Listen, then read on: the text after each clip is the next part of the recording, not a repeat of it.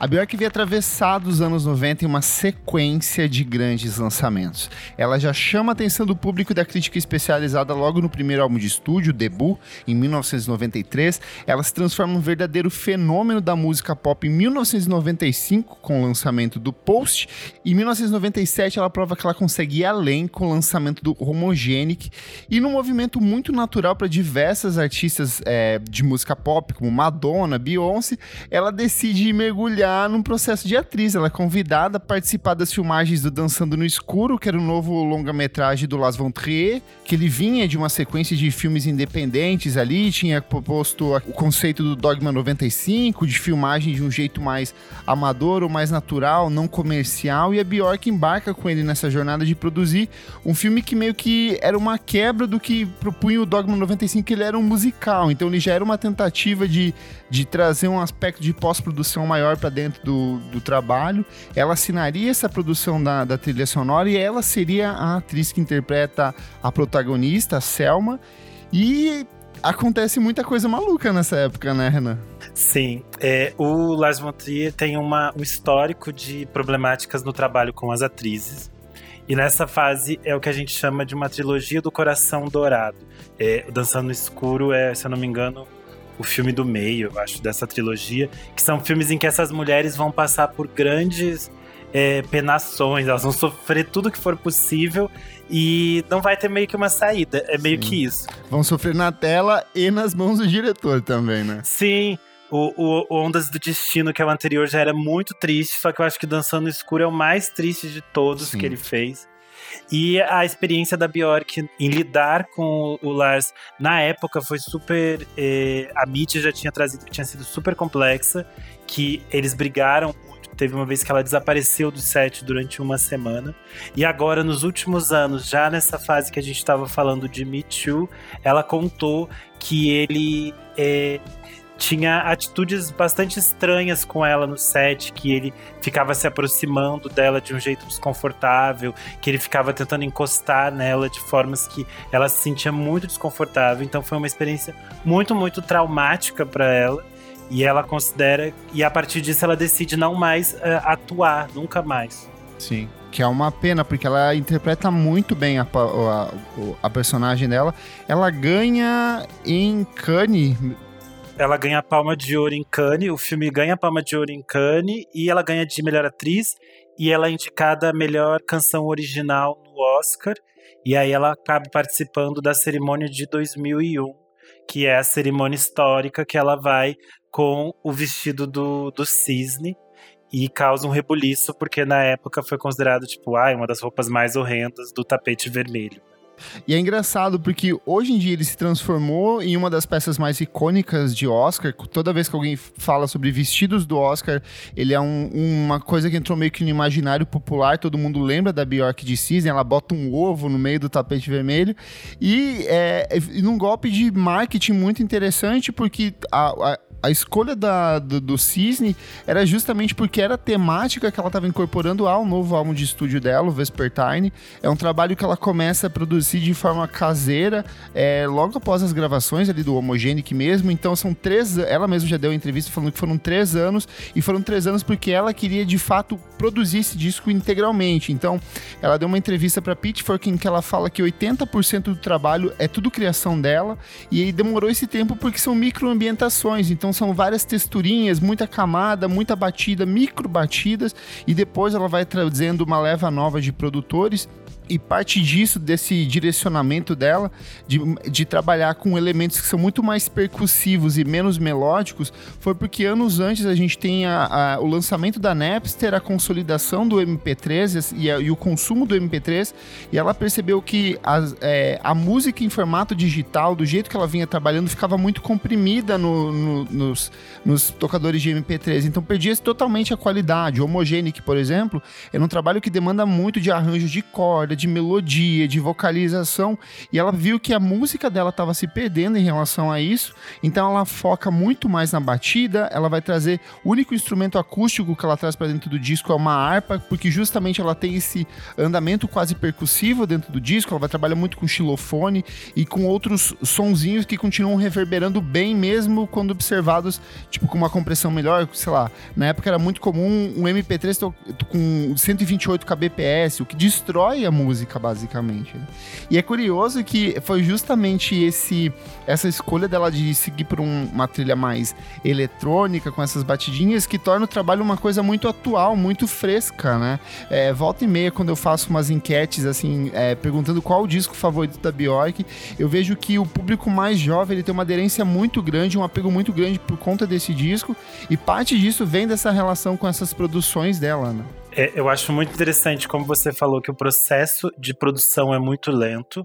É, na época que ela estava gravando o Dançando no Escuro, ela montou um estúdio na Dinamarca. Eles levaram vários dos instrumentos dela da Islândia para lá.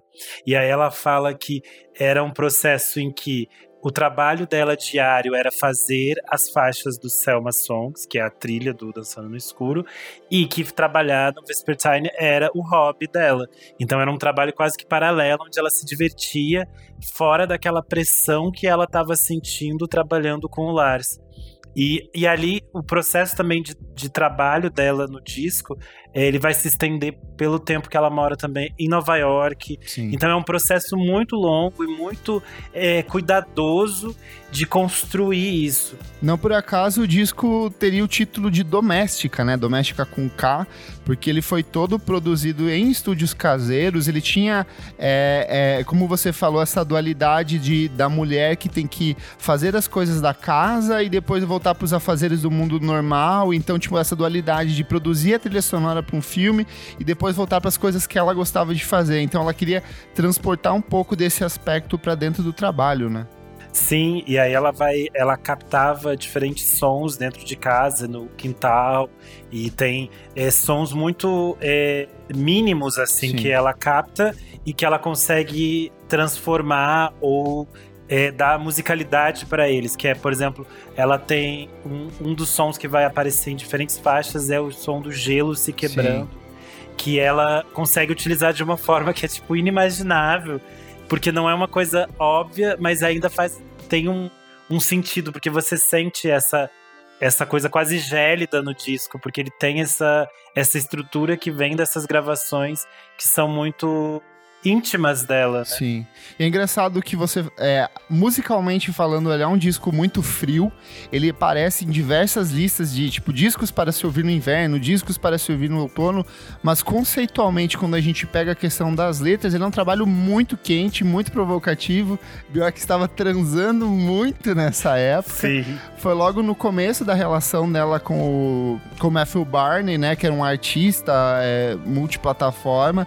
Eles começam a se relacionar relacionar, eles vivem um amor muito intenso nesse, nesse início de namoro. Eles vão ficar juntos até 2013, eles casam e depois acabam separando por conta de problemas extras, extraconjugais. E, e ela transporta muito dessa, dessa sensação, dessa ardência, desse prazer que ela sentia na época. E isso vem de uma maneira muito explícita. Então, um exemplo bem claro disso é o que acontece em Cocoon. Logo nos primeiros minutos do disco, ela fala: Quem poderia saber que um garoto como ele teria entrado em mim tão suavemente e restabelecido minha felicidade?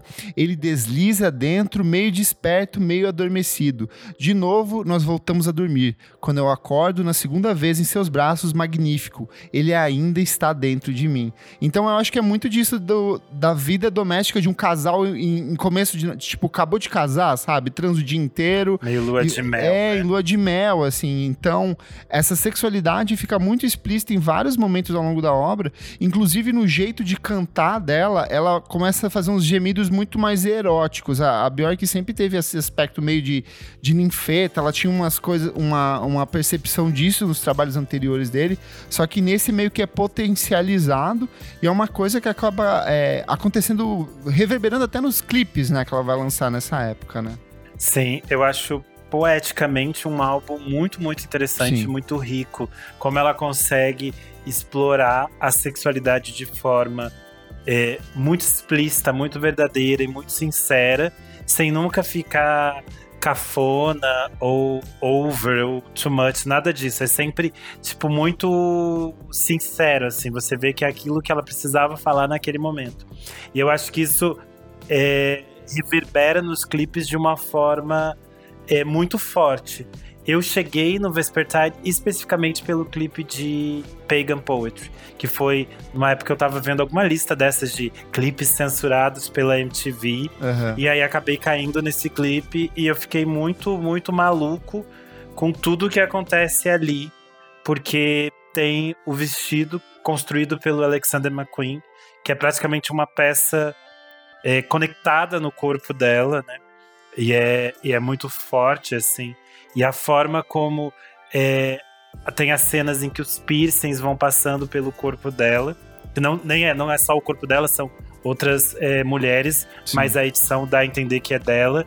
E, e tem essas cenas que o diretor entregou uma câmera caseira para Bjork e ela levou para casa e teoricamente ela teria gravado cenas de sexo e ele transforma isso através do, da edição e fica aquele efeito são texturas, né? Uns movimentos, tipo, que é, passariam despercebidos se você não soubesse o contexto que está imerso, né?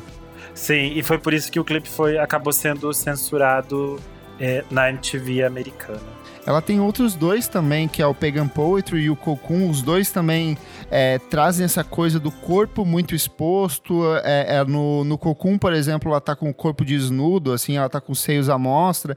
E aí ela tem essa fitinha vermelha que vai saindo do corpo dela, envolve ela. E ela queria tratar disso como se fosse uma representação do prazer que ela sentia, da entrega dela, da vulnerabilidade dela e como aquilo se apropriava do corpo dela de um jeito é, descontrolado. Também é um clipe clipe que foi censurado na época, hoje em dia no YouTube você não encontra. A maioria, na verdade, esses três clipes, eles não estão no YouTube, ou se eles estão, são por outras pessoas que subiram em qualidade terrível. Então, você tem que correr atrás daqueles box de daquela série de é, DVDs tá antiga tá dela. Box, ou você tem que ir por Vimeo ou procurar em alguns outros canais para baixar, porque realmente são trabalhos com contexto um pouco mais explícito, né? E, e é muito interessante porque é, nessa fase os clipes todos eles meio que se conectam esteticamente. Eles têm o branco, eles têm uma coisa meio clean, assim, uma estética muito específica, uhum. que é algo que a, a, partir daqui ela vai fazer muito mais, que você vai entender que cada disco, os clipes vão ter todos uma mesma estética, uma mesma conexão. E eu acho isso muito interessante, uma vez que é aquilo que a gente já falou nos outros episódios. Ela acaba trabalhando com pessoas muito diversas e de áreas muito diversas. Porque, por exemplo, vai ter o Alexander McQueen, vão ter outros artistas de moda, vão ter diretores de cinema, vão ter criadores digitais. Então vão ter muitas pessoas envolvidas, mas eu acho que a partir daqui a gente vai ver a mão dela muito mais forte dizendo o que vai ser feito e, o, e como vai ser feito. E aí eu acho que dá uma unidade muito maior. E eu acho que Durante muitos anos, o Vespertine foi o meu disco dela preferido, Sim. porque eu acho que ele tinha, ele tem para mim essa unidade muito grande em que ele essencialmente funciona enquanto um trabalho completo. Toda vez que eu vou ouvir, eu tenho que ouvir o disco inteiro. E aí eu gosto de ver os clipes, eu gosto de ver todas essas coisas, de ver as fotos, de ver as imagens, porque eu acho que ele funciona de forma completa. Eu acho é, curioso porque eu acho ele mais homogêneo do que o próprio Homogenic, sabe? Eu, é bem isso que você falou, do momento que ela dá as primeiras batidinhas na, na, na música de abertura. É, que é Hidden Places, e ela segue até o Nissan, que é a última, que é a décima segunda, ela nunca se distancia desse mesmo conjunto de regras que ela apresenta logo na primeira faixa. As vozes, o jeito que encaixa as batidas, os instrumentos, tudo é, é, muito preso, muito amarradinho, muito. E, e é um reflexo do, do, fato de que ela de fato assume a produção disso, mas ela traz para dentro do álbum uma seleção é, muito curiosa de artistas que viriam a produzir trabalhos ainda mais importantes nos anos 2000, mas eles estavam começando ali no final dos anos 90, que é o caso do Matthew Herbert, que é um baita de um produtor, um dos meus produtores favoritos. Ele viria a trabalhar com a Rushing Murphy num dos primeiros trabalhos de estúdio dela. Ele tinha lançado um disco muito importante assim que de música eletrônica com elementos de soul ali no final dos anos 90.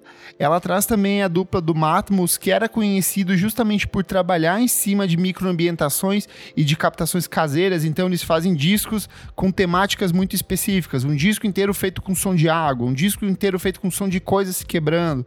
E ela traz essa galera para dentro, mas eu acho que o, o, mais significativo talvez seja o Thomas Knack, que era o cara que trabalhava do Opiates, que era um produtor de minimal techno, de microambientação também. Então meio que ele auxilia ela nessa jornada de costurar uma faixa na outra. Ele surge em diversos momentos ao longo do processo de produção mas em essência, o Vespertine é um disco dela e é uma coisa que eu sinto. Eu tava lendo algumas entrevistas dela na época. É, dos jornalistas perguntando, é, muito mais encantados pela participação dessas pessoas do que entender que ela quem de fato tinha feito isso, sabe? E é um drama que ela vai enfrentar ao longo da carreira dela inteira, a partir desse momento de o quanto começa a sua música, o quanto vem dos outros. Será que é você mesmo que tá produzindo isso? Sim, naquele, naquela entrevista dela para Pitchfork que ela fala sobre é, a arca e essas questões das produções, ela relembra que na época do Vespertine as pessoas entrevistavam o Matmos e, e falavam com eles como se eles fossem o produtor essencial do disco, como se eles tivessem criado aquilo. E ela fala: eles são meus amigos pessoais e eles corrigiam essas entrevistas dizendo, deixando claro que eles eram uma peça nessa estrutura, mas que eu era a produtora geral. Mas mesmo assim, nas, nas matérias continuava saindo um disco produzido por esses fulanos e a Bjork está lá como a voz apenas. Uhum. E é um trabalho que, como a gente falou, essas pessoas, cada pessoa entra em determinado momento para ajudar nessas costuras, mas é ela que dá o tom de todas as coisas. Por exemplo, uma das coisas que eu acho muito interessante nesse disco é o uso das vozes e como ela traz o, o coral, que é uma coisa que ela vai passar a usar muito, que vai acompanhar ela em todos os shows. Eu acho o, a, o uso das vozes do, do coral é, é genial. E eu acho o mais interessante é ela produz todas essas coisas de forma muito eletrônica, mas no ao vivo depois ela vai criar meios de transportar essas ambiências pro ao vivo. Ela Uma não coisa leva mais tipo, orgânica, assim, né? É, ela poderia levar, tipo, bem bonita, chegar com o pendrive dela e colocar lá, mas não, tipo, você vê os shows dessa fase, tem, tipo assim, uma caralhada de gente no palco. Tem a mulher com a harpa, tem o coral, tem um homem fazendo barulho no chão, tem mais uma banda, tem não sei o que, e você fica assim. É, eu acho muito. Eu acho que ela tava numa fase muito é, criativa e muito intensa, assim. Eu acho que por isso é, é, tão bonito e tão amplo e tão interessante a gente discutir esse disco. Eu tava pensando isso um pouco antes de gravar é muito raro a gente ver um artista com uma sequência de obras tão grandiosas e, tipo, ela não para ali. Dali três anos ela vai fazer o Médula e é um trabalho também conceitualmente todo trabalhado no uso da voz. É muito impressionante que ela era muito nova ainda nessa época, ela tava com 30 e poucos anos, mas ela já tinha uma bagagem cultural, uma mentalidade, um direcionamento artístico que eu acho que hoje em dia poucas artistas são capazes de reproduzir. Eu acho que FK Twigs talvez seja o único exemplo recente que a gente tem, mas mesmo ela não chega perto do, do brilhantismo da Bjork ou da frequência de lançamentos da Bjork com uma qualidade assim tão grande, sabe? Eu fico muito impactado toda vez que eu ouço o, o, o Vespertine. Eu queria perguntar quais são suas músicas favoritas, Renanzinho, desse disco? Como eu falei, a minha relação com Pagan Poetry, eu acho que é a minha favorita por causa do clipe, pelo tantas vezes que eu já ouvi é, é a que eu mais gosto e é a que eu vira e mexe acabo voltando. Mas eu acho It's Not Up To You é maravilhosa. E eu gosto muito de Frost, eu não sei como se fala, se fala Sim, Frost. Frost. É, que é tipo uma faixa pequenininha, instrumental. Raríssima instrumental, é muito raro ver faixas instrumentais na carreira dela, né? Sim, e eu acho muito bonito porque ela é meio que para mim o essa representação mínima do que é o disco, assim. Se você pega só esses barulhinhos que tem ali, você já sabe que isso vem desse disco e faz parte desse universo que ela criou. Eu acho isso muito simbólico porque é uma faixa de menos de dois minutos. E é bonito porque ela acaba funcionando como um interlúdio para a faixa seguinte, que é a Aurora. E são duas músicas que, mais uma vez, ela transporta essa essência da Islândia para dentro do trabalho dela. Então, é muito bonito ver como ela, mesmo longe de casa, é, vez ou outra, ela traz coisas de lá. É uma coisa que acontece no Homogene, que é uma coisa que acontece no Post, que, que vai continuar se repetindo ao longo da carreira dela inteira, né? Tanto que o coral é o coral da Islândia que ela traz e que vai acompanhar ela posteriormente.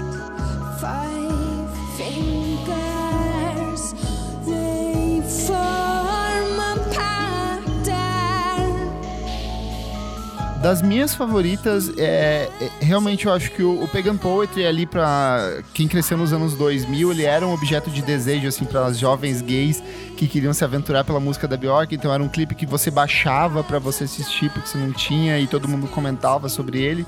Hidden Places para mim ela é uma música muito maravilhosa porque ela já te bota dentro do disco, ela meio que te apresenta todos esses elementos e ela vai pervertendo esses elementos dentro dela mesma. Então, eu acho ela muito bonita, mas de fato a minha favorita é It's Not Up to You, porque ela tem essa construção de que ela vai muito minimalista, toda com sonzinhos cristalinos, umas coisas parece que ela vai se quebrar assim nos seus ouvidos e de repente ela dá uma virada e daí entram os corais, as vozes e ela vai repetindo aquilo como se fosse um mantra.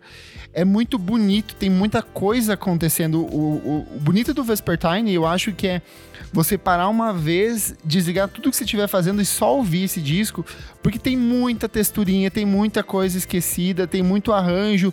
Do nada ela faz uns interlúdios ou, ou, ou uns movimentos de arranjos que, tipo, meio que servem de passagem para um ato seguinte. Então ele é um trabalho muito amplo, ainda que ele pareça muito minimalista, muito comedido, né? É, eu acho muito interessante, por exemplo, a faixa Sun in My Mouth, que é um poema do E. E. Cummings, que é um poeta, um dos poetas mais importantes da, da, da poesia moderna americana. Só que ele é um poeta muito, muito difícil. E é uma música linda, porque ela consegue musicar isso de uma forma muito interessante e, e fica. E parece que as coisas que ele fala no poema parece que casam perfeitamente com o universo que ela constrói aqui. E eu também acho curioso que na Harm of Will tem. É, ela pega diálogos criados pelo Harmony Corine e ela também musica isso e é tipo muito curioso, digamos assim, porque é mais uma dessas pessoas inesperadas que a Bjork é, consegue conectar no universo dela, porque o Harmony nessa época ele tinha, se eu não me engano, ele tinha acabado de lançar Gumo, que Sim. é aquele filme estranhíssimo. Sai 97, ele era 98, né? Alguma coisa assim. É, ele era o roteirista de Kids, que é o maior sucesso, eu acho, dele né, até essa época, né?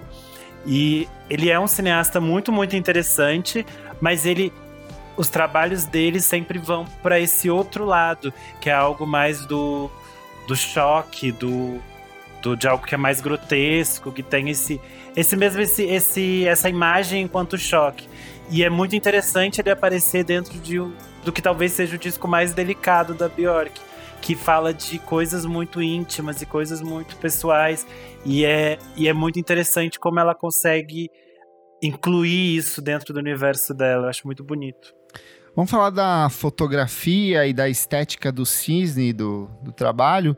É, conceitualmente, o, muito dessa estética do cisne, ela vem do, da história de Leda e o cisne, que Zeus acaba se encantando por uma mortal e para não cair na, para não irritar as outras, para não irritar a Hera ou quem quer que fosse a esposa dele, dependendo da, da narrativa, ele se transforma um cisne e começa a seduzir uma jovem que estava na beira de um rio e por fim a jovem seduzida por esse cisne acaba transando com ele na representação de Zeus ali.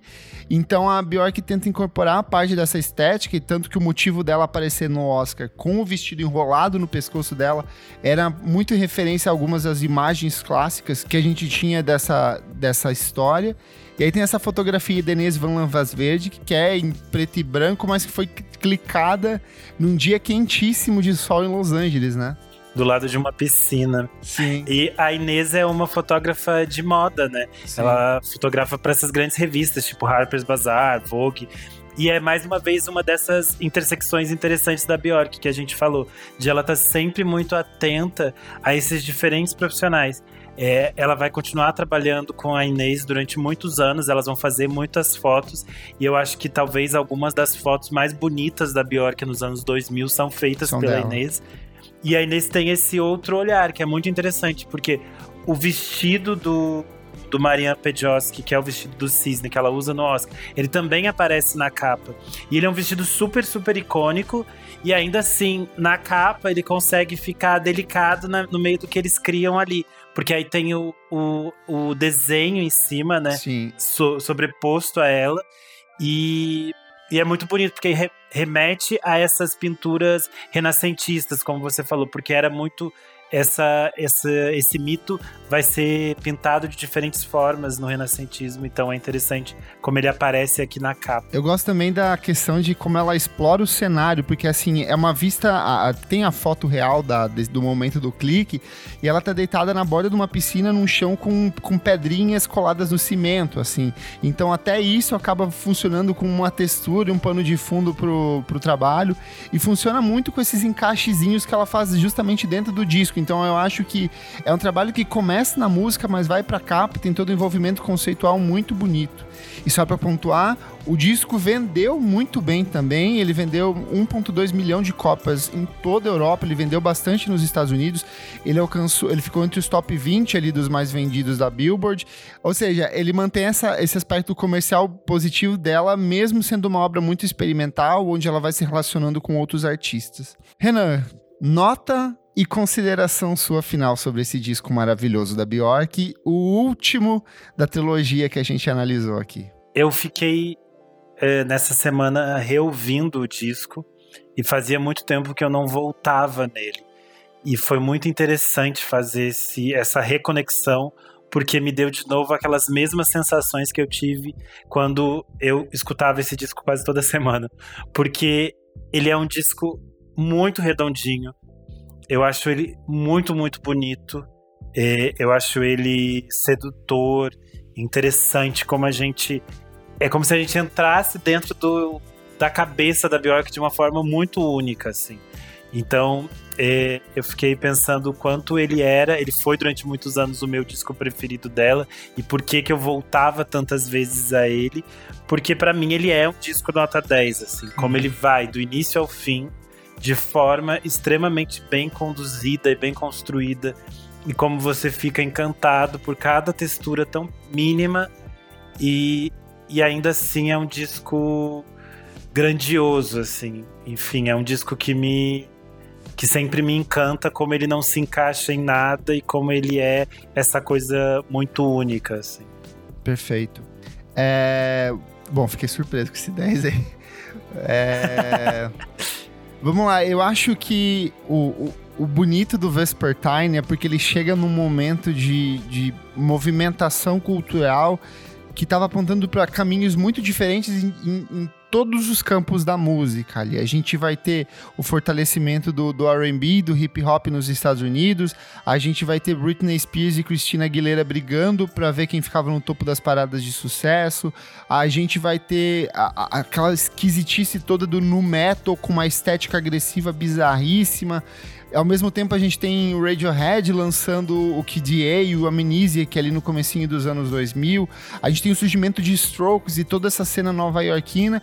E a Bjork surge com um trabalho tão transgressor quanto tudo isso que estava acontecendo nesse momento, com uma maturidade artística muito única dela. Você percebe elementos da, da carreira dela toda ali.